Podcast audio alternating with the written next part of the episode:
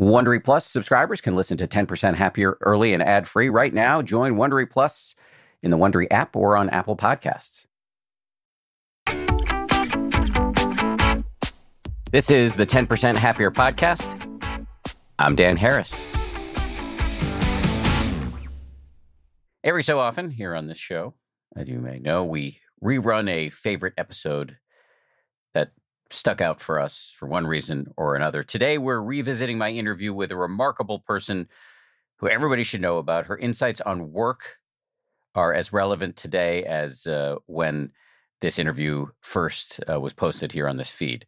My guest is Alicia Menendez, who is extraordinarily poised, seemingly confident, undeniably successful. She's a TV news anchor currently on MSNBC. Before that, she was on Vice, ABC News, Fusion, Bustle, and PBS. She's a mother of two with a Harvard degree. She's the creator and host of the Latina to Latina podcast. She was named broadcast journalism's new gladiator by Elle Magazine, Ms. Millennial by the Washington Post, and a content queen by Marie Claire. And her dad is a U.S. Senator. So, on the surface, at least, she's got her stuff together. And yet, as you're going to hear, she has struggled for a long time with a specific kind of insecurity at work. She was weighed down by overthinking and excess focus on what other people think of her. When I first conducted this interview, uh, Alicia had just written a book called The Likability Trap, which is all about, and I'm going to quote her exactly here it's all about this dynamic in the workplace where women are constantly doing this dance of being told they're too much or not enough and they need to modulate. She calls it the Goldilocks conundrum, where either you're too cold or you're too hot and it's never just right quick note here if you're a dude and you're listening to this and you're thinking okay well there's not going to be anything here for me let me just say that if you're married to a woman or if you have a daughter or a mother who's in the workplace and you want to play a useful role this is an interview you should hear. And if you find that the psychology that alicia is describing describes how you are in the world she's got lots of interesting strategies that she has employed personally and you're going to hear all about them in this discussion in the conversation, we talk about the aforementioned likability trap, which is actually a series of likability traps, as you'll hear her explain. We talk about the structural imbalance in feedback for women and men in the workplace, which got me thinking about the massive difference in the kind of feedback I used to get when I was a male news anchor as opposed to uh, my female colleagues. And we talk about things for men to consider as they engage with women in the workplace. There's a lot here, and she is, as you're about to hear, just a, a really sharp mind and a great storyteller. Just a quick reminder we recorded this back in 2019, pre pandemic, so you're going to hear me reference my work on Good Morning America, where I no longer work. But first, some uh, BSP, blatant self promotion. Just to say real quick, don't forget to check out danharris.com, my new website where you can sign up for my newsletter, which I haven't been promoting that hard because we've been uh, honing it in the background. But um, now I really feel good about it. And uh, it's a place where I sum up the key learnings for me from the week's episodes and also make a bunch of cultural recommendations, whatever books and TV shows and movies I'm enjoying right now. Go check it out, danharris.com. We also have a new merch store where you can buy 10% happier gear and also uh, some gear festooned with my profanity laced slogans, danharris.com. Meanwhile, over on the 10% Happier app, from Monday, May 13th to Sunday, May 19th, we're going to be celebrating World Meditation Week with a whole series of free meditations available right there on the app. Every day, something new and unique designed to help beginners and seasoned meditators. And because we're so excited about it, we're going to be offering 40% off the subscription price until the end of May. Head over to 10%.com slash 40. That's 10% spelled out, dot com slash 40 to get started. This show is brought to you by BetterHelp. I got to tell you, I feel so much better when I talk about my anxiety instead of keeping it bottled up. There's an expression that I first heard from the great researcher and also Zen practitioner Robert Waldinger never worry alone. Our temptation many times is to keep it bottled up, but the data really show that the people who do the best in life, who live the longest and are the happiest, have strong relationships with people with whom they can talk about whatever's going on in their lives. And for me, therapy is part of that. If you're thinking of starting therapy, you might give BetterHelp a try. It's entirely online designed to be convenient, flexible, and suited to your schedule. Get it off your chest with BetterHelp. Visit betterhelp.com slash happier today to get 10% off your first month. That's betterhelp, H-E-L-P dot com slash happier.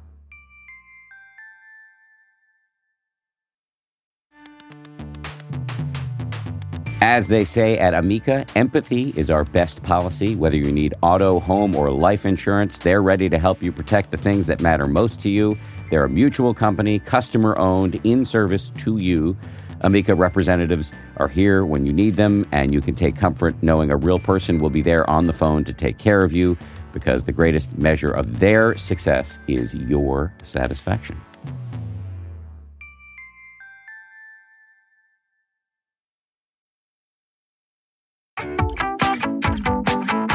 Thanks for doing this. Thanks, Dan Nice to Harris. again. Good to see you. Tell me your personal story of why you got so interested in this issue of likability. hmm Um, I am a very sensitive person. So I am probably just very naturally predisposed to caring about other people, how I make other people feel. Some of that's probably because I am a Cancer, an INFJ. Um, like I'm very INFJ. yeah, introverted, intuitive, feeler, judger. It's one of those Myers Briggs things. Okay. But but if you say it to someone who does that type of organizational psychology, they're like, oh, So oh. when you say cancer, you Yeah. say I you really I mean, believe in the horoscope. what I mean is that when I was young and reading the back of 17 magazine and they would tell me my astrological sign, it always sort of added up hard on the outside, soft on the inside. Um, and then I am a woman who grew up in America and across cultures, and certainly in our culture, we socialize girls who become women into caring about others' feelings and what others think of them.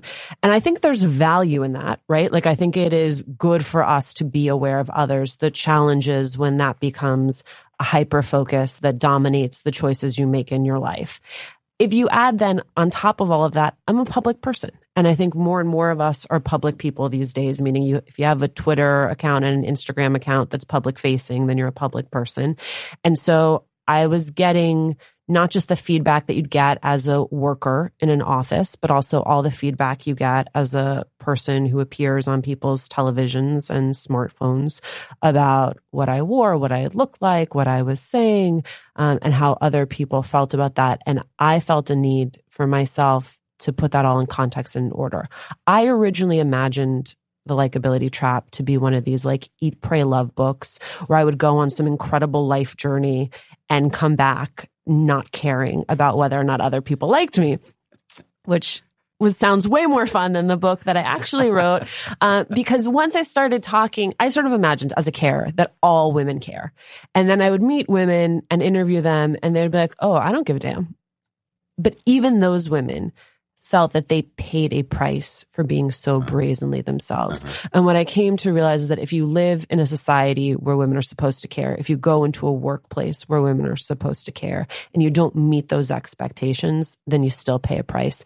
And that's when my focus shifted to the workplace. so you, you you saw that even if you were able to magically convince yourself not to care, it wouldn't fix everything because people you'd be punished for not caring. Correct. So at work, I mean, at this point, it feels like we sort of know this. Strong women, women who are assertive, who are comfortable with confrontation, are constantly given this feedback that they need to tone it down, smile a little bit more, talk about things in the context of the team. I mean, I'm mirroring it to you as I do it. And then that women who are very warm, communal, who sort of meet all these expectations of what we have of women are told that they need to dial up their strength, sit a certain way in a meeting uh, so that they're taken more seriously and thought of as leadership material. And so women are constantly doing this dance of being told they're too much or not enough and they need to modulate. Women like myself have confusingly been given both sets of feedback, which tells you how subjective and context specific that feedback is.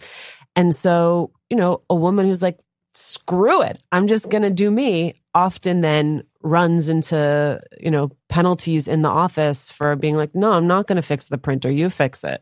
you know, like those, those things add up over time. And then the other problem, which you will totally get is not caring is an active process. We talk about not caring as though it's just like, just sit down, make a choice for yourself, like this Instagram meme about doing you, and then you'll be fixed. and you can't be someone like me who for 36 years has cared what other people think about you and then make a one time choice to not care and suddenly be alleviated of this problem. So I want to hear more about how this played out for you. Yeah, totally. It's so interesting because, I mean, I don't know you well. I've met you a few times, but see, watching you from distance. You're surprised that I care this much. Yeah. Yeah, I mean, not, totally. not that you come off as somebody who's doesn't care, Yeah. but you just seem like you, just got it together. So you, to me, you seem like a star. And so, uh, not that caring makes you not a star, but you, you you project an intelligence and a confidence and a put togetherness that I wouldn't have guessed. It makes me like you even more now that I know uh, the, what's going on beneath the surface. But it's so interesting. Well, first of all, thank you for that because I think that is part of the irony. So I'm glad that my performance of uh, self confidence has has landed so well. Um, but that is part of what we learned. So for me, I think part of it is I grew up in Union City, New Jersey.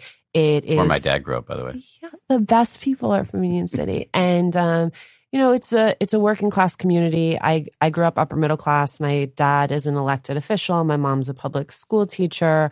Uh, it, it's not a tough town, but there are elements of it that are gritty. You know, because people are doing what they need to do in order to survive. Super sensitive kid was taught sort of very early, like, you need to deal with the sensitivity. Like, you can't be crying every day in class. Like, you're going to get your butt kicked in some capacity. And so, toughness for me is in some ways something that I have learned, um, or at least learned the performance of toughness. And I think for lots of women, it's a performance that we learn when we go to work, that all of a sudden you need to be able to operate in a space where leadership has been defined by what we perceive as very masculine qualities, um, and that you can't ever say, I'm overwhelmed or I'm not sure, because those then become their own vulnerabilities. So for me, I think, yeah, part of what I've always liked being on air is that it means you've got to be on for what, 45 minutes a day. And then you can go be the self you are a lot of the other time, right? Where it's like, I'm sort of a mess and I'm like wearing stretch pants and I didn't do my hair and I, and, you know, and there's a, there's a tidiness to being on air where it's like that light goes on and you're on and then it goes off and you can, you can be off. Like if you're sort of a quiet introverted person, you can go back to being a quiet introverted person Mm. for a part of the day.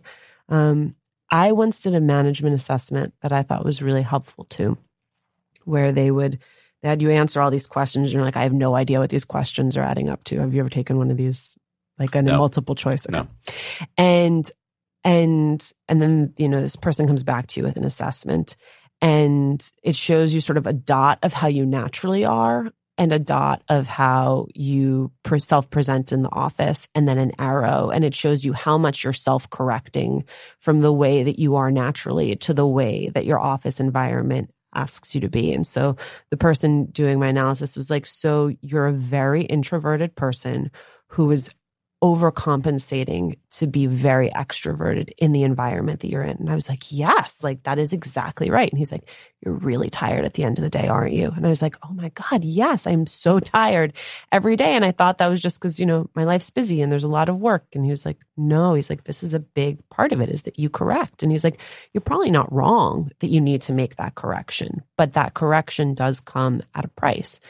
Other thing he said that I found really illustrative to your point about seeming one way and feeling another is that he's like, you're very comfortable confronting people in power and you're very comfortable confronting people on behalf of the group. You have a lot more trouble with confrontation that is lateral to you or even with people that you manage. Mm. And so I think that is some of it is that the like self presentation is, is one where, um, it, it's imagining that that dynamic with someone who who has power questioning those in power in an actual office environment you know i'm not as good at saying like i needed that 10 minutes ago Uh, to somebody who works for you. Mhm. Are there signal moments that stand out in your life where this desire to be liked really messed you up, jammed you up? yeah and i mean i wonder if if you relate to this at all but the, interesting thing about the work that we do is that you both are in an office all day, right? Like I know all of the sort of office mechanics and politics that most people who are consultants or, you know, work in healthcare deal with. And then for us, because there is an on air component and because there is a public image component, so much of the feedback that I've received is about aesthetics and self presentation. Um, like I remember when I was still trying to break into media and make that move from being sort of an on air contributor to being someone who worked full time as a journalist. So this is back in your Huffington Post days. even before that, like when I was I was doing a lot of cable spots, and I would meet with people with executives. Cable with, spots meaning you were in a segment as a contributor, Yes. not as the anchor or host. Correct. Thank you for breaking that down. Um, that I would have, I'd go into one meeting and someone would be like, you really need to cut your hair. Like your hair belies how young you are. You need to cut your hair. So I'd go home and I'd cut my hair and then I'd go into another meeting and someone would be like, why did you cut your hair? Like your, your long hair was my favorite thing about you. And in my desire to people please and to be well liked, I would basically take any piece of advice that was given to me not fully appreciative of how subjective that advice was and I'd go and I'd implement it. And now that's that's somewhat unique to being on air in the sense that people can talk to us about our appearance and such in a way that you know would be an HR violation in a in a different office or a different line of work. But women deal with this all the time at work, right? Where the majority of the feedback that women are given is critical subjective feedback, meaning that it is most likely your boss's opinion of your style. And that can be other women who are your boss. It can be men who are your boss, but women are so often talked to about their voice. Is it too high? Is it too low? The way they sit in a chair, the way that they ask for things, the way that they manage their team, um, the way that they use their hands. Like I interviewed Alexandra Wilkis Wilson, who's this mega entrepreneur. She she launched Gilt. She launched Glam Squad. She's now at Allergan. And very early in her career, she had one of these communication coaches who was like, well, you talk too much with your hands. And if you insist on talking with your hands, then you need to talk with your hands in a more masculine way, like counting down your points. it's like, okay, like maybe that is helpful theoretically in terms of making her a better more persuasive communicator. I think the challenge for women is that it represents so much of the feedback that we get that it takes up a lot of the room of actually talking about concrete skills that might make you better at your work. Another thing I've read about feedback for women in the workplace is that when their managers are men, often the men are too afraid to give them frank feedback and their careers suffer because they don't know what to fix. Yes, thank you so much for bringing this up because that was one of the more surprising things that I read as well um, in in writing the likability trap, which is there's sort of this expectation. What they believe it is is that women won't be able to handle it, like that we're not strong enough to receive critical feedback, and so people withhold it. But that's problematic too, because if you want to get better at the work you do, you need to understand what you're not doing correctly. So sometimes managers will withhold it, sometimes they will upwardly distort. So they'll actually give you a better sense of how you're doing than how you're actually doing. Mm. And then they're also like, I've had So that you walk out there thinking you're doing great, Right. and then then all of a sudden your your career is you know stifled because you're not working on the stuff that nobody's telling you you need to work on. Correct. And you know, I I once I've gotten one review, I think, in my entire career, which is the other thing. Like we often talk about this in terms of systems and structures when a lot of us are working outside of those traditional systems and structures. Like, you know, you don't have six month reviews in lots of industries. The one review I got was glowing. So I'd like to go on record saying it was glowing, though now I'm, you know, perhaps my bosses were upwardly distorting. It didn't occur to me to ask how I could do better right? That it's like that's part of the process too, and part of what we have to learn, which is if you're in one of these feedback sessions and you don't feel like you're getting the type of concrete feedback you need in order to do even better than you're doing, ask for it and really push your manager to help find you ways that you can concretely do better than you are right now. Thank you for clarifying that um, and expanding on that. And I'm glad that what my recall of what I read was correct because it's, my recall is increasingly in question. I just wanted to say, you know, we were talking about this a little bit, or I was thinking about this a little bit when we were talking before we started Mhm. recording. That yes, public figures get a lot of feedback that quote unquote normal people people don't get. But in my experience, this is an N of one here. Just in my experience, observing the way the feedback happens, I get much different kinds of feedback than my female. What do you colleagues. Mostly, what I get is uh, stuff related to meditation. Actually, I mean, even though I I think more people would know me as an ABC News anchor since I've been doing this for twenty years, but most of what I hear on Twitter is meditation stuff. Hey, I liked your book, or you know, hey, you should put this in the app, or whatever Yeah. uh, or hey, that was a funny comment on Good Morning America this morning, or you know, and, and occasionally somebody will say, "Hey, I thought that comment was a little too snide vis-a-vis one of your co-anchors," or I, don't like your pol- you were you were talking about politics and you revealed that either you're a liberal or a conservative. I get both of course. of those. Yes.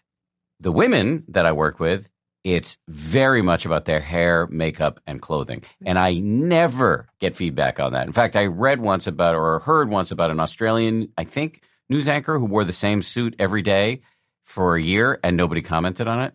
And I mean, nobody, I mean, when I go on Good Morning America, I, on the weekends, I wear on, that's kind of like a sartorial mullet. I wear, uh, my my jacket, and I have three jackets in my office that I just rotate among, even though I have a bunch of other suits at home that I'm too lazy to bring in. I put on a shirt and a tie, and I keep sweatpants on on the bottom. Uh, so it's like business on top, party on bottom, and. But the women I work with, like they constantly have to rotate their clothing. They're getting comments about it from management, from people in the audience, mean comments about how they look. That management isn't making mean comments, but the people on Twitter are making really cruel comments or, or totally pornographic comments. I never get any of that. And Are you, are It- you at all? Are you at all jealous? no, it's the, the structural imbalance is very striking. Right. I mean, there's so much that we could unpack there in terms of the way that we imagine women's um, physique to be open for consumption and then for critique. What I hear from that is then you don't really end up wasting a ton of energy contending with that feedback. No, I do have an inner voice that is pretty hard, Yes, yes. but it's not bolstered. Even on days where I feel like I look terrible or whatever, I nobody on Twitter is agreeing with me. Right. And I think that is that is the big differential, which is so you and I both have this inner critic, inner voice. And then imagine you have a horde of people on any platform confirming that you should be insecure about the things that you're likely already insecure about because you're human and telling you that there are new things you should be mm-hmm. insecure about. Mm-hmm. Like I once had someone who left me just a series of voicemails about how I had the largest mouth they'd ever seen. Now, I, didn't, I never thought of myself as being a person who had a particularly large mouth, but I mean, they would go into detail about how I should really think about how large my mouth was. I had another person who was always very upset about the amount of lip gloss I had on. Was like, well, I'd love to respond to what you're saying, but I couldn't hear it through all the WD 40 on your lips. So Wow. people get creative in the way that they describe to you that, and that's, and that's the problem, which is you lose time, you lose energy. It's not just that it's happening, it's that it can be really draining, really disorienting. And that's like at a soulful level. When you talk about work, it's also just, it's time away, right? Like there's a, there's a finite amount of time you have to get done the things you have to get done. And any of that time that's taken up by talking about how you look or how you sound, provided you're not a recording artist or a model, is time away from the actual work that you do. Unpack for me for a second the title of the book, The Likability Trap. What does that Thank mean? Um, it means that I couldn't find a good enough synonym for trap because I tried. It was almost the likability paradox, the likability. We went through What's a thousand rounds. Um, that there's more than one is is Hmm. part of it. Um, is that there is this trap one, which I have, you know, I think I've laid out, which is the sort of too warm, too cold, never just right, what I call the Goldilocks conundrum. Um, and I think we're pretty familiar with that one. Trap two is that you're both being told if you're a woman in the workplace that you need to do this whole dial it up or dial it down thing. But then we're also being told that one of the keys to leadership and one of the keys to being likable is being your authentic self. So you're doing this gender correcting performance at the same time that authenticity is being demanded. I look at the book through, I look at the traps through the lens of women, but I think there are a lot of people who contend with this period. I think you especially contend with it if you are a racial or ethnic minority in your office, if you're disabled, if you are LGBTQ. I mean, anytime that you do not align with the dominant office culture and you're being told to be authentic, it can be really confusing because you're also probably getting subtle cues that you need to do some type of performance. Right. Don't be too authentic. Don't be too authentic. It's like that scene from Knocked Up when um, the boss at the entertainment network, that movie Knocked Up, what was the Katherine Heigl is the star, uh-huh. and she's a, on E or something like that, and her bosses are telling her, "You don't need to lose weight, just, just tighten. tighten. up, just tight, just get on the scale, see what the number is, get off. When you get back on, make sure it's lower. Yes, it's a it's a favorite of mine. Um, but so that's trap two, which, and I think that we, we live in this moment where authenticity is such a buzzword. It's almost lost all meaning, right? Like, is it to be fully authentic when most of us have a challenge really delving deep into who that authentic self is? Because at some point we've been asked to perform in some way that is inauthentic. Um, and then people are performing authenticity on a lot of these platforms right like it's one of the i think the the term for it on instagram is vulnerability porn where it's like here's just like a gorgeous photo of myself talking about a really hard thing i went through and sometimes it is truly vulnerable and it is truly authentic, but it also then becomes layered with this weird, like, it's the third week of the month and it's time for me to reveal something about myself so that I can feel really connected to my audience. And there becomes now a performance of vulnerability and a performance of authenticity. And then trap three, you know, when, when Sheryl Sandberg gave her TED talk, um, that formed the basis of Lean In and then wrote Lean In, the success likability penalty for women came into focus, right? She it became a thing that women were talking about a lot that the more successful you become as a woman, the less others like you, just because. It's so rare to see women succeed that you see a woman who's successful and you think, wow, she must have been willing to do anything to get there. There must be something wrong with her. That is complicated. It's even more complicated because it's every little thing you need to do on the path to success where likability comes into play. So high achieving women, there's a likability penalty in hiring because there's it's presumed that if you're super duper competent, you must not be very fun to work with. There's a likability penalty when you ask for a raise or a promotion because you're advocating for yourself and that violates the expectation that women are supposed to advocate for all. Um, and, and so it's like every little step you're going through this. And then on top of it, there's this existential feeling, which is a woman like myself. So I'm, I'm born 83. I'm raised in the afterglow of the feminist revolution. I was taught that I could pursue ambition and success and want that brazenly. And it turns out this thing that I wanted and have strived for runs counter to this other thing that I've been told that I should want and strive for, which is likability, such that it's not just like a, a strategic deployment of how I do all of these things to get to a certain point. It's that there is an internal conflict and battle over these two things I should want. Um, that I'm being told in actuality are mutually exclusive. Feels like trap is the perfect word because. Thank you. I needed the affirmation. See, I was begging for it. Oh man, that's deep actually. um, but but you, it, it, there are so many ways to lose here. You know, you are wired to want the affirmation, and yet the wanting of it slows you down in your job. And yet, if you dial down on the wanting of it, you can pay penalties for not pleasing people. And then if you follow society's um, exhortations that women can have it all and girl power, et cetera, et cetera, and you you actually become successful, you pay a price for that because people resent you or question you or are suspicious of you, and the mere wanting of it can provoke the same suspicions. So it's like every which way you turn, there are problems. Am I getting that right? You, I'm shocked and stunned by how well you were able to articulate that because it took me two years of writing the book to articulate it. Like it is, it's complicated and it's messy, and it's why I get how appealing it is to be like, well, just don't care. Like that seems like such an elegant answer to what is such a complicated problem. And unfortunately, it's just not that simple. It's it's why it feels so good to be like, well, I'm just not going to care, because the, to actually solve this requires a much more comprehensive organizational structural approach. Oh, well, let's talk about that. So, where did you land? You didn't end up going to uh, Bali and Rome and and eating and praying. I did it loving. so wrong. Yes, yeah, so. it's so wrong.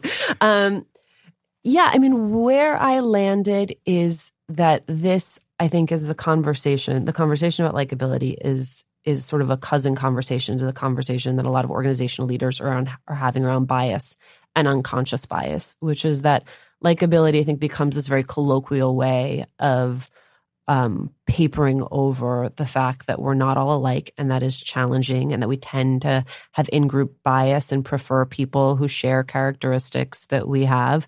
Um, and that that is a problem in the workplace that I, I think is being reckoned with in real time but that likability becomes this like um, i use the example of during the 2016 election. I don't know if you had this experience out on the trail at all but like people would talk about hillary clinton and they would sometimes you know build these cases against her that were based on policy or experience or whatever else. But they'd almost inevitably downshift to this final argument which is i just don't like her. And the challenge was that with that was well that's guttural and so you can't argue with it you can argue with me about the email server. You can argue with me about Benghazi, but you can't argue with me about the fact that I don't like her. I heard women make this argument. Yeah. I mean, I think you hear people make this argument about other people all the time where they can't quite articulate what it is about the other person that's in conflict to them, but you just don't like them. Elizabeth Warren has this issue. Elizabeth Warren, I mean, part of the challenge is that any woman who runs for president, because we've never had a woman president, is going to continue to run up to, to against this challenge, which is it becomes the easiest way to discredit a candidate is to simply say that you don't like her. And what's complicated for women is, I mean, men contend with this, right? Ted Cruz was was seen as unlikable. There were headlines about how unlikable Ted Cruz was. Donald Trump had a high um, or a low favorability rating people will vote for a man even if they don't like him where for for a woman candidate they have to be seen as both competent and likable. And so they have a double hurdle right. they have to clear. Right. So so there it seems to me like there are several levels of fix here. Yep. one is structural societal. I don't know how much we can do about that uh, I can tell you part of part of what we can do about it, which is it's so funny. So like I'm talking about structural, organizational, and no, no matter like whenever I give this this talk to a group of women, women sort of always raise their hand and like, okay, but what can I do? Which sort of brings us circularly back to the same yes, thing. Yes. So so one of my favorite pieces of advice from the book came from this executive coach. By the way, that's what I just did to you. Yeah. yeah, but it's fair because you, you, I do think that there's a certain empowerment that comes from knowing what we as individuals can do, how we are contributing to the problem and how we contribute to the solution. So if you're a woman and you receive that type of feedback, I mean, honestly, if you're anybody and you receive this type of subjective, stylistic feedback that you're too hot, too cold, whatever it may be, that you ask, this came from a management consultant named Katerina Kostoula, you ask, compared to who? Right? Like tell me some, show me someone else in the office who is likewise too assertive. And sometimes what that does is it forces the person who's giving you that review to consider whether or not they would give you and me the same piece of feedback. The follow up to that, that Katerina offers, which I think is very good, is that you ask the person who's reviewing you to draw a line from the style that they're identifying to your actual work product and results. So it's one thing to say, I don't know, you're really indecisive. Okay, well, I don't know what to do with that. Where it's a different thing to say, Dan, I know you pride yourself on being very deliberative and you took a lot of time in making a series of decisions. But what happened is that that resulted in the deck being a week and a half late to the client and we almost lost the account because of that. Tying your style, your behavior to the outcome. Okay. There may be something to learn in there, right? Sometimes there is value to amending or being more self-aware of one's style. The problem is when you're just being told it in a vacuum and being asked to fix it without any sense of how it is actually impacting the work product. The other thing, and you know, Catalyst, which is this organization that focuses on women in the workplace and making workplaces better for women, has all of this great language about flipping the script. So even like what I just did, there's a difference between being indecisive and being deliberative. There's a difference between being passionate and being emotional. And when you use some of those words, you make a value judgment on the way that someone is rather than um, both in the framing of it and in whether or not it re- leads to different outcomes right so so if i am emotional but you are passionate well then i'd rather work with the person who's passionate than the person who's emotional and emotional tends to get tagged onto women where Yes. passionate gets tends to tagged have onto men. men yeah So this sounds like advice because I was going to ask you about this later, but it sounds like we've we've are, we're already here. Mhm. I, I started by asking sort of where are you now, and um, we'll get to that. But since we're emotional very emotional I think we all are, uh, whether we want to admit it or not, um, or whether we hide it or not, uh, whether we're in touch with it or not. Anyway, that's a different soapbox. I was going to ask ultimately, but since we're here now, you know, what are the practices men can do? Mhm. Thank you for that question because I think that is the question that we all have to be asking ourselves. Um, so, a few things. When you give feedback, tie it to outcomes, focus on results. Um, don't hyper focus on the way that a woman leads her team, right? Focus. So, there's a difference between saying, um, you're not advocate, uh, you're, you're not being forceful enough in the way that you're pursuing that partnership right? Like that's in some ways very stylistic. It's about saying like, I needed you, whatever, to make 10 calls and I don't, I wanted to see a meeting on the books by the end of the month and the meeting's not there, right? There's a difference in terms of how you give that feedback and the extent to which it is tied to an outcome. I totally see that. And I think it makes really good sense. What if, though, Mhm. uh, there's a woman who works for you? I mean, this would be tricky with a man too, but um, there's a woman who works for you and you see her being unkind or. No, kind, unkind, everyone should be kind. Okay. right like that's a universal standard like i and i agree with that and i i do see there's also value in the workplace to being a likable person to being sort of congenial and someone that someone wants to be around it's just as long as the standards are applied applicably right or evenly right so it's like if if that behavior is unkind from a woman and it would be unkind from a man you would deal with it with her the same way you deal with it with Mhm. him Mhm. right that those things some of that i actually think we need to grapple with in terms of coming to a a standard of what we expect. What I heard much more from women was that there'd be a guy in their office who was allowed to be brash and, you know, verbally use language that we sort of would all agree is not appropriate.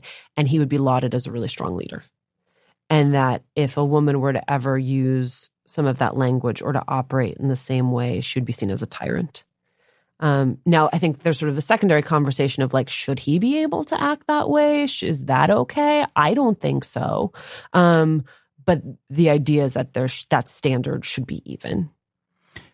Are there other things that men should uh, have in mind as we interact with women as peers or mentees or bosses or, Yeah, or I'm- I direct think- reports? I think language is really important. Again, being careful how you talk about people, and being not careful, being mindful about how you talk about other people, understanding that can have consequences. Here's the thing I learned that I would have never realized that I was contributing to, which is when you call a woman helpful, it relegates her to a helper position. So like I think of helpful as a as a compliment, right? Um, but if I say Amy's helpful, then you're like, okay, well, I don't know what Amy did. Maybe she like brought you coffee while you were toiling, you know, in the middle of the night. To say Amy provided all of the numbers for our end of the year report to make it really concrete Mm. Gives you a sense of the way in which Amy has contributed to the project differently than just calling her helpful, which sort of leaves it up to the imagination what it is that she was doing. There's also, you know, being really specific. There's something called the innuendo effect, which I think was is fascinating, which is if I say, if you call me and you are looking um, to do a, a, background check on someone or to, I'm listed as someone's reference, and I say to you, Jill is so sweet, everybody loves her. And that's sort of the extent of the feedback I give you about Jill.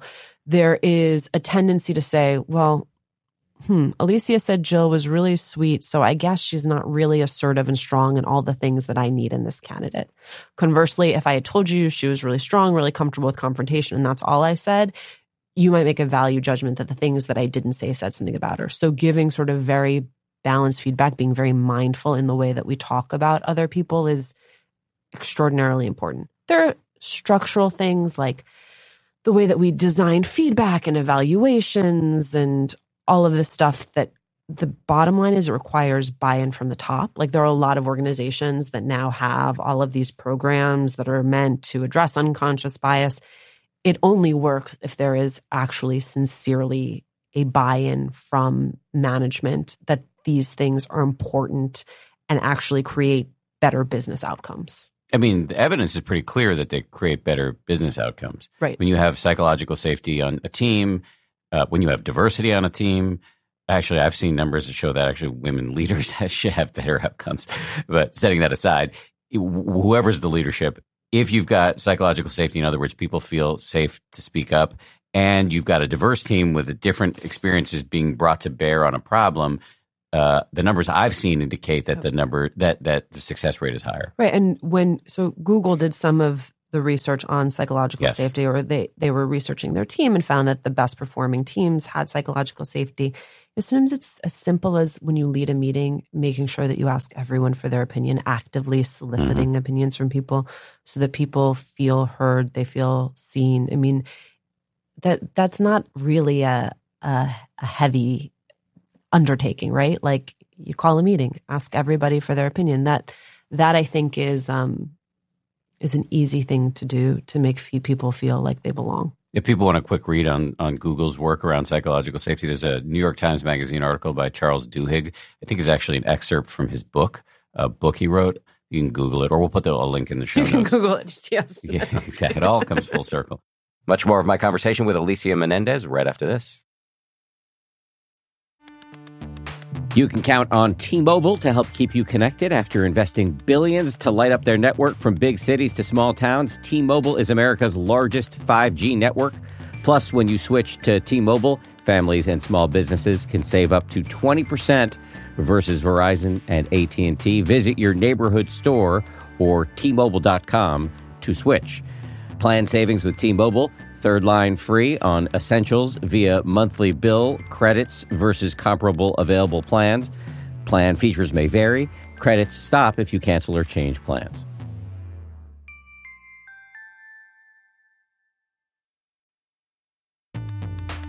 The weather is getting warmer. Time to ditch my jackets and sweaters for shorts and tees. I used to waste my money on clothing that would only last one season. That was until I found Quince. Now I've got high quality pieces that never go out of style that I will be wearing year after year. Quince has all the seasonal must haves like 100% European linen shirts from $30, performance polos, and versatile flow knit activewear. The best part all Quince items are priced 50 to 80% less than similar brands by partnering directly with top factories. Quince cuts out the cost of the middleman and passes the savings on to us. And Quince only works with factories that use safe, ethical, and responsible manufacturing practices, along with premium fabrics and finishes. I just made a big order at quince.com. I got two pairs of sweatpants that I've just had for like a week and I already love them. I'm wearing them all the time. Sweatpants are a huge deal to me uh, because I work from home and I want to look reasonably good, you know, in front of my wife and stuff, but uh, I want to be comfortable. And uh, the Quince sweatpants uh, do the trick. For me, the bottom line is uh, they've got good looking stuff at low prices. Not a bad recipe. You should go ahead and upgrade your wardrobe. Go to quince.com slash happier for free shipping on your order and 365 day returns. That's Q-U-I-N-C-E dot com slash happier to get free shipping and 365 day returns. Quince.com happier.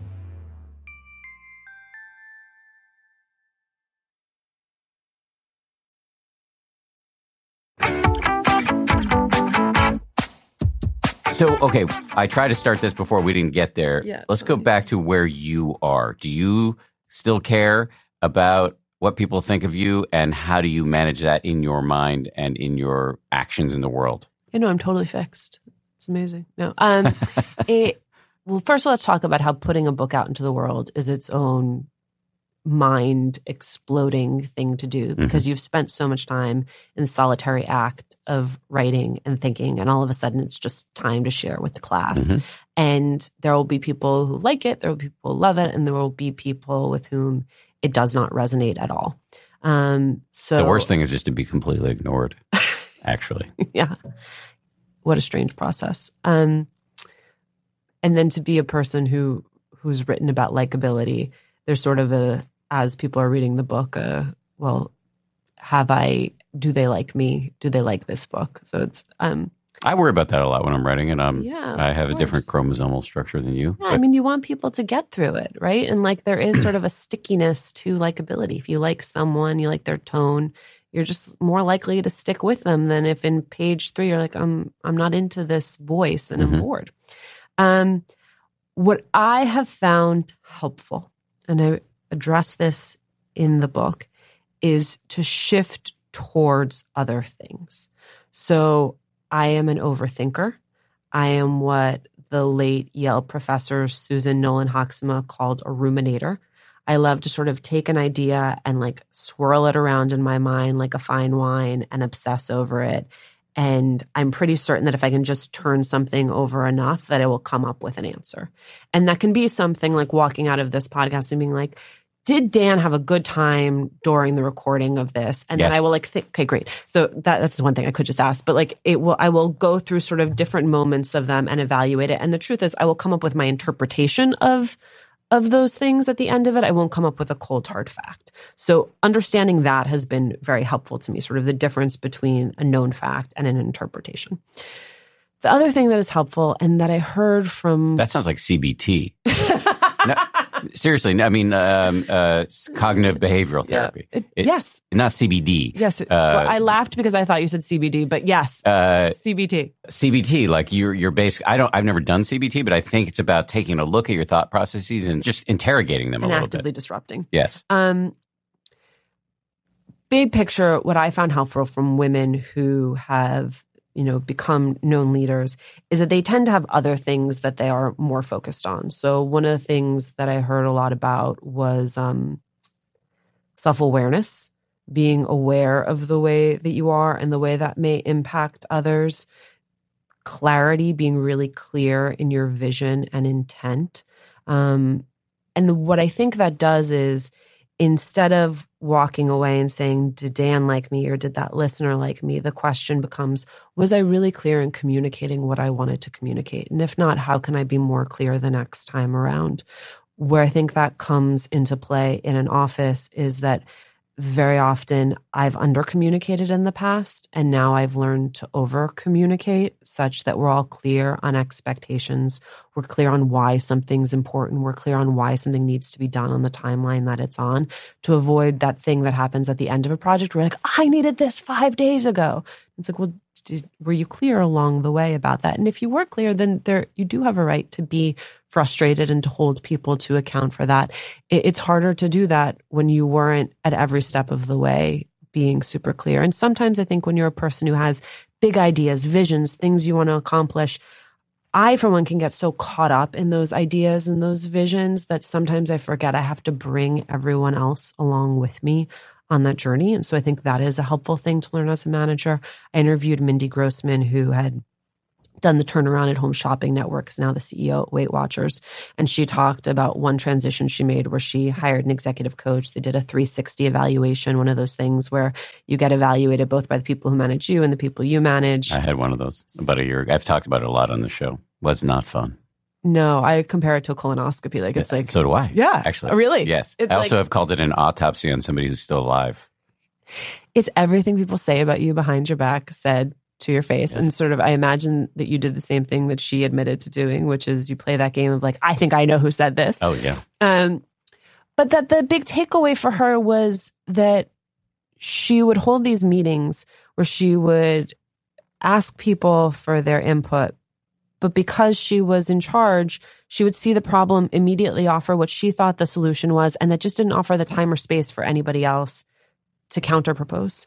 And so being aware of the way that she operates, she started having people get materials ready in advance, present them in advance so that she was totally studied up before the meeting. So there was more breathing room in the meeting for conversation and discussion. And that type of self awareness, I think, is something we all benefit from thinking about, from working toward.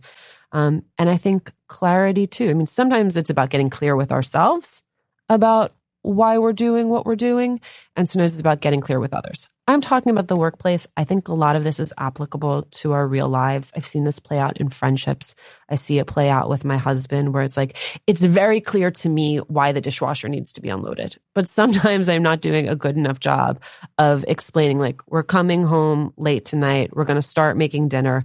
If the dishwasher is full, then we're not going to be able to move into cooking right away. And it's going to be 30 minutes later and the kids are going to be to bed late. And like, I'm already 20 steps ahead and totally pissed about the dishwasher when I've never communicated the backup that will result. Mm. Mm. So it's like just taking that minute to be like, let me unpack this. So clarity, I get. Um, let's just go back to unpacking or interrogating the thoughts that go through your mind because you're you're going to be moving through the world as a, a newly published author mm-hmm. soon, and you're continuing to be on television as a journalist. Mm-hmm. So the issue of getting feedback is not going to go away. No. How do you imagine that's going to go for you? Really well. Um, one thing I think is actually just a very mechanical thing, which is considering for oneself, considering for myself what I get out of some of these social platforms. Mm. Um, so like I just I've taken some of them off my phone. Me too. Um, I I also don't check mentions all the time, which is challenging because that means you can't be in dialogue and you can't be in conversation with people constantly. But I, I am not built to have that constant feedback loop. I mean, I think in terms of getting feedback from coworkers, from managers, that is just a process of maturation where now I understand that I'm not supposed to fully take every piece of feedback that I am given, that I'm allowed to sift through them and think about what I actually believe helps and makes me better, and that I can also allow things to be opinions. And then also just having things that I come back to and I care about. I mean, kids are incredibly grounding, right? Like they require a time and an energy and a presence um, that helps break up the pattern of rumination, right? Like when you're like, my kid will say, "Mom, get off the phone." There's really just no better way to to break that that loop than to have someone say, "Like, I need you to be here, right here, right now, with me." And a lot of that other stuff is noise. We, we talked before about the sort of diabolical nature, the multi-level mm-hmm. uh, nature of the likability trap or traps how confident are you that going forward, are your children male or female? I have two girls. Two girls. How confident are you that your girls will inhabit a world where the workplace isn't so fraught? I think about this all the time. I think about it because there's a lot about how we raise girls and socialize girls.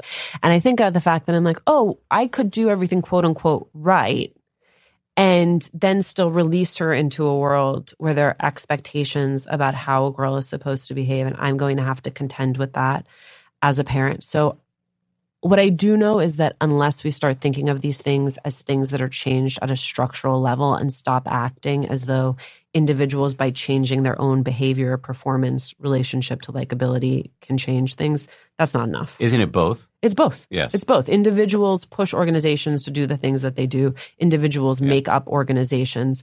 But this sort of like, well, if I'm just warmer or I'm just stronger, yes, that, that may allow you to temporarily navigate a situation, but is not actually changing the rules of the game. Yeah, I think I'll offer my best shot at optimism here, which is I think that that societies do change, right? And sometimes it's always messy, and sometimes it's one step forward, two steps back, or and whatever. It lurches forward, and then there's a regression. But I think the only way it's going to change is people like you coming forward and forcing a dialogue. And so I think your daughters may end up thanking you for this. Much more of my conversation with Alicia Menendez right after this. We're driven by the search for better. But when it comes to hiring, the best way to search for a candidate isn't to search at all. Don't search, match with Indeed. If you need to hire, you need Indeed. Indeed is your matching and hiring platform with over 350 million global monthly visitors, according to Indeed data, and a matching engine that helps you find quality candidates fast. Ditch the busy work. Use Indeed for scheduling, screening, and messaging so you can connect with candidates faster. And listeners of this show will get a $75 sponsored job credit to get your jobs more visibility at Indeed.com slash happier. Just go to Indeed.com slash happier right now and support our show by saying you heard about Indeed on this podcast. Indeed.com slash happier. Terms and conditions apply. Need to hire? You need Indeed.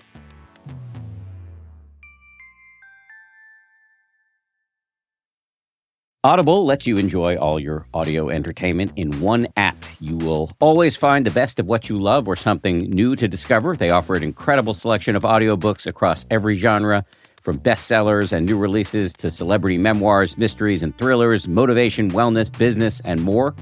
I've been checking out recently is called Our Share of Night. It's technically, I guess, a horror, but it's definitely literature. I mean, it's incredibly well written, absolutely fascinating, and it really does rhyme with some of the themes that we explore uh, on this show. I highly recommend it, although I'm only uh, through the, the first 15, 20% of it, but already I highly recommend it. As an Audible member, you can choose one title a month to keep from the entire catalog, including the latest bestsellers and new releases. New members can try Audible free for 30 days. Visit audible.com slash 10% or text 10% to 500 500. That's audible.com slash 10% or text 10% to 500 500 to try Audible free for 30 days. Audible.com slash 10%.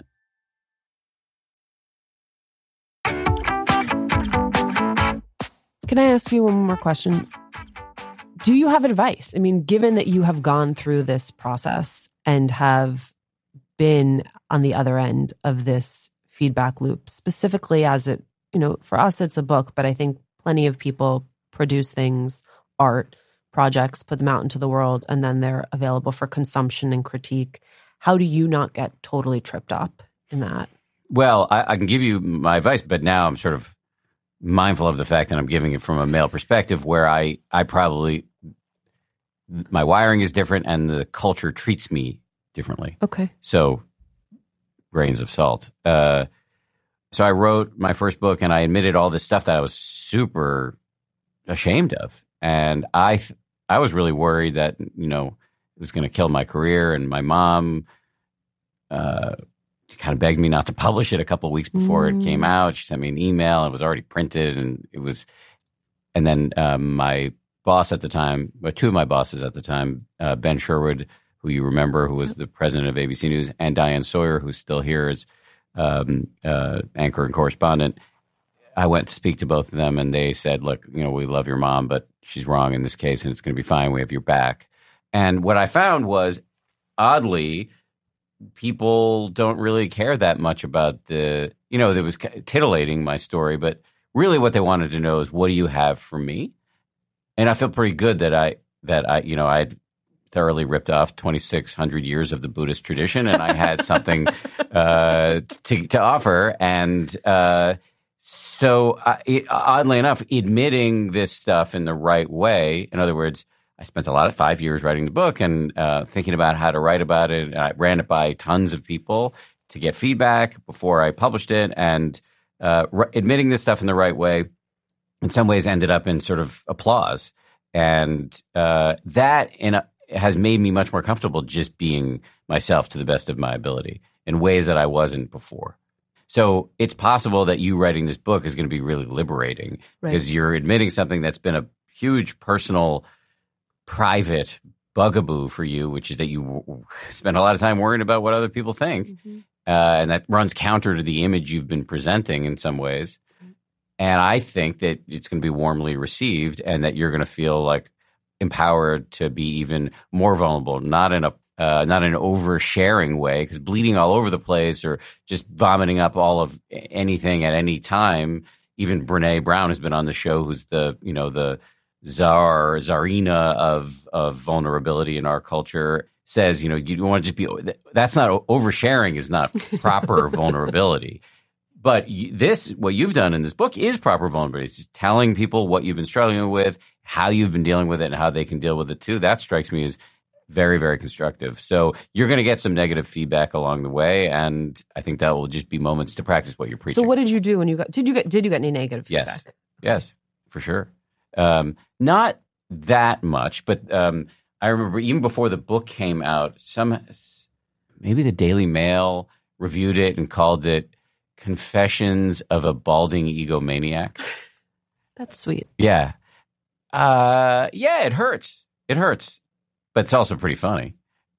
I don't know how I would have dealt with it if the book had been roundly criticized. I think it would have been really hard. But I'll tell you one one thing that I've been thinking a lot about because this is what I'm writing about in my next book, which is self love or self compassion is a really overused term and misunderstood. But there's a way through meditation practice and also just through cognitive stuff, having good friends, therapy, thinking about things in a in a in a different light, where you can become much more friendly toward your ugliness and the stuff that you're ashamed of, Hmm. and that can really transform the way you treat yourself with it, which is inexorably linked to the way you behave in the world. And that to me seems like a key unlock. And Yes. so I would recommend, you know, in moments where you're getting tough criticism, see why is this hurting you so much? And is there something in there? Forget the, the, the superficial stuff, but if somebody says something substantive that's, uh, you know, in a 360 for me, Right. uh, where I got substantive feedback, and it really made me feel so much shame about all this stuff, all these old patterns I was acting out. If the key move in that process is to view it with some warmth and charitable, what did Lincoln say in the, his famous inaugural, second inaugural? You know, charity toward all.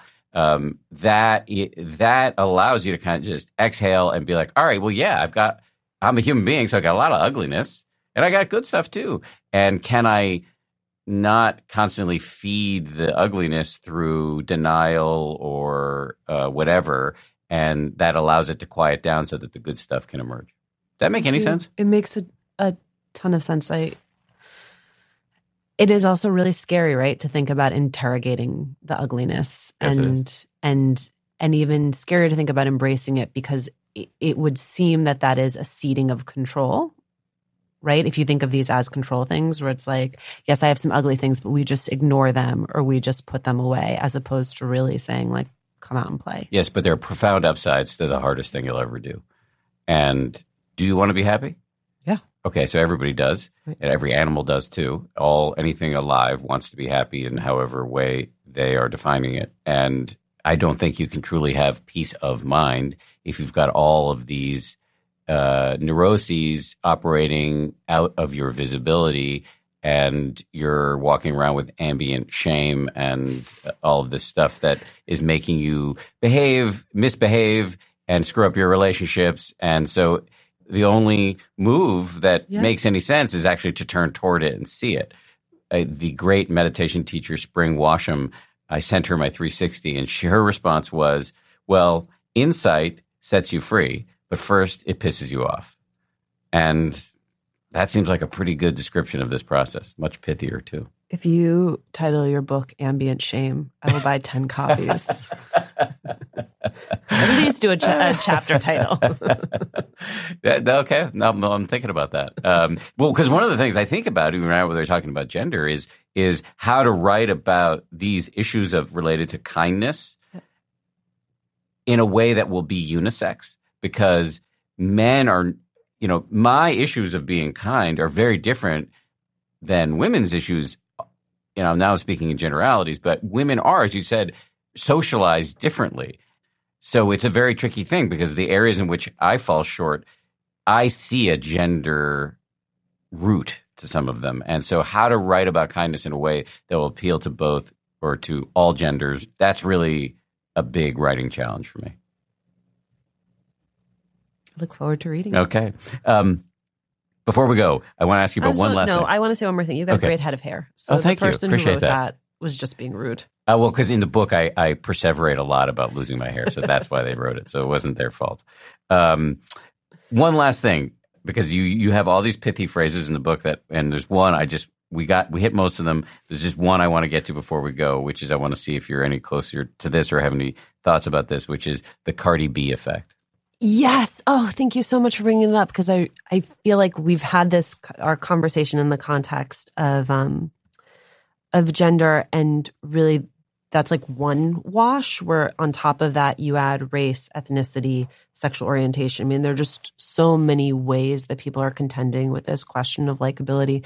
And so uh, the Cardi B effect is a phrase from um, an NPR, a woman wrote a piece for NPR, Sidney Madden, and she talks about how it, it it's the velocity of Cardi B's ascent comes from this branding rooted in specific authenticity. And paraphrasing. Just in case somebody doesn't know who Cardi B is, she's a famous rapper. Yes. Um, and she came up in some ways as this reality insta star who was completely unfiltered and that you know the she has you know this little accent and flourishes to the way that she speaks and uses her hands and dresses and that the that the authenticity is what I was interested in, right? This this perceived authenticity because I think it's hard to ever really know if someone's being authentic. And right? she and by the way, she seems not to care right. what other people think. Right. And though also there have been moments where I've watched her like take down her Instagram account because the feedback loop was getting too much for mm, her too. Mm. So I think even people who purport not to care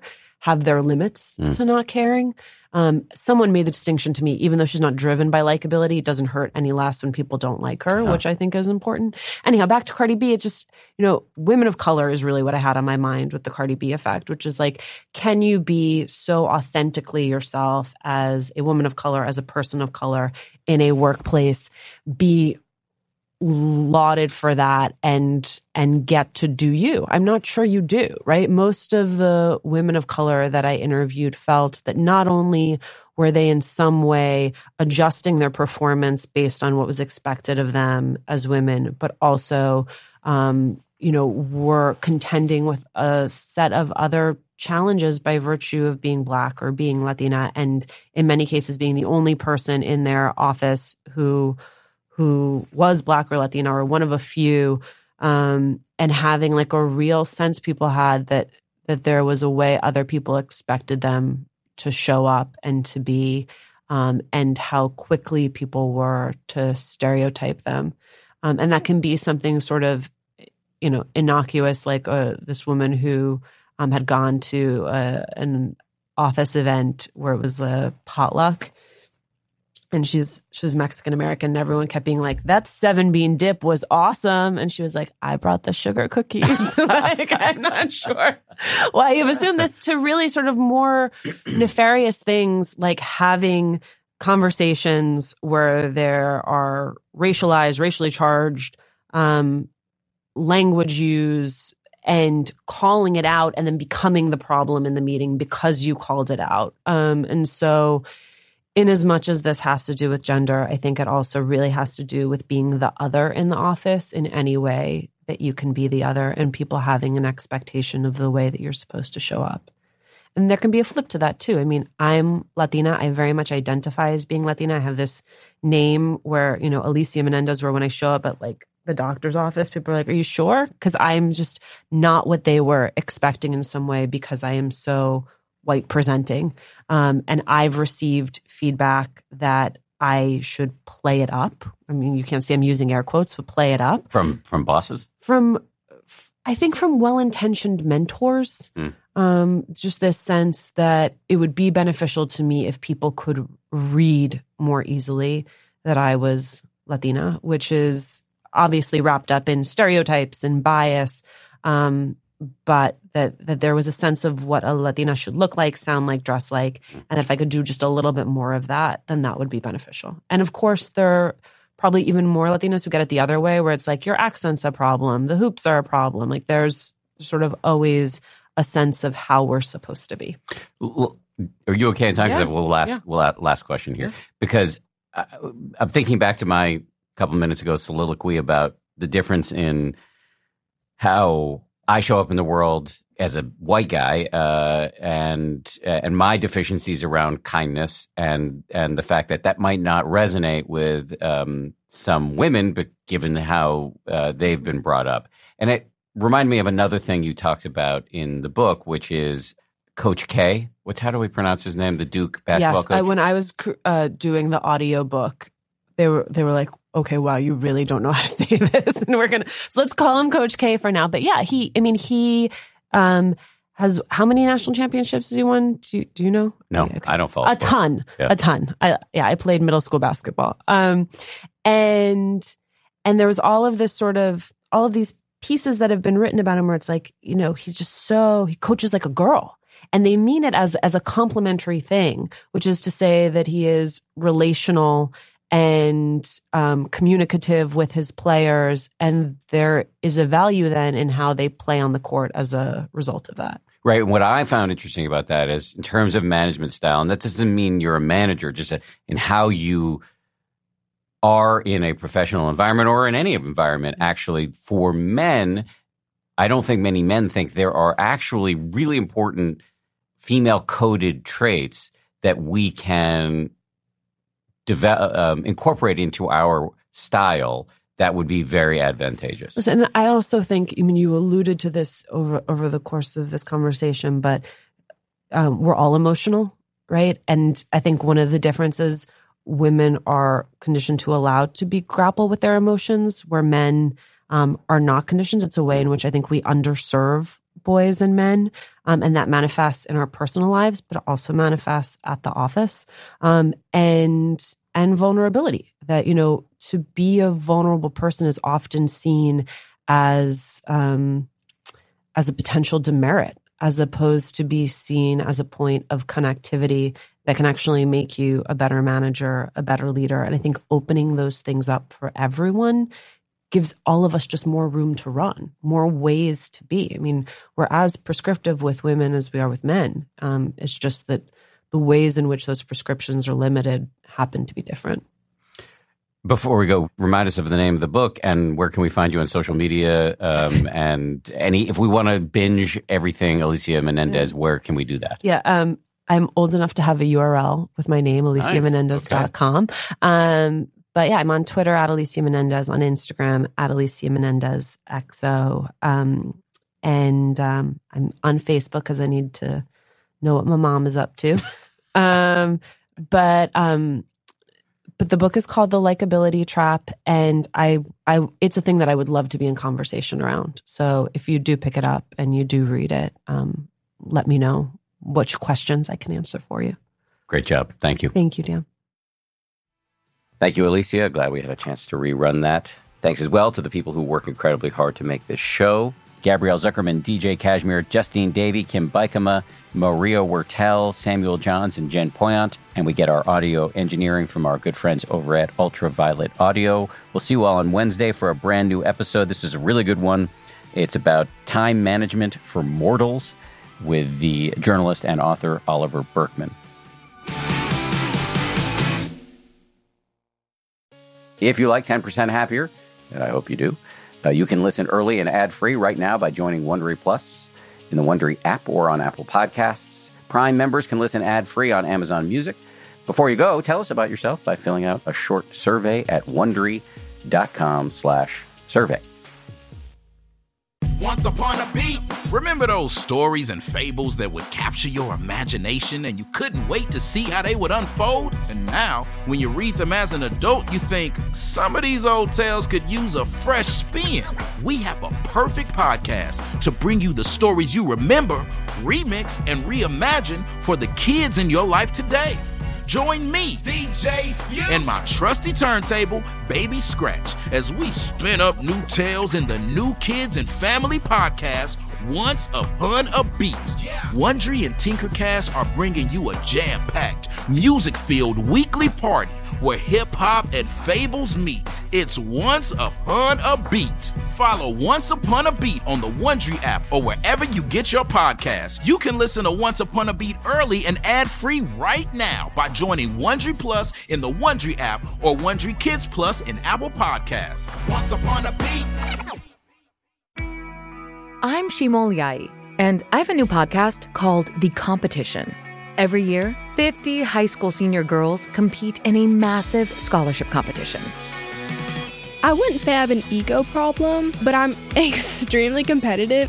All of the competitors are used to being the best and the brightest, and they're all vying for a huge cash prize. This will probably be the most intense thing you've ever gone through in your life. I remember that feeling because I was one of them. I lost. But now I'm coming back as a judge and also a kind of teen girl anthropologist. Because if you want to understand what it's like to be a young woman in America today, the competition's not a bad place to start. Hopefully, no one will die on stage tonight. From Pineapple Street Studios and Wondery, this is The Competition. Follow The Competition on the Wondery app or wherever you get your podcasts. You can listen to The Competition early and ad-free right now by joining Wondery Plus.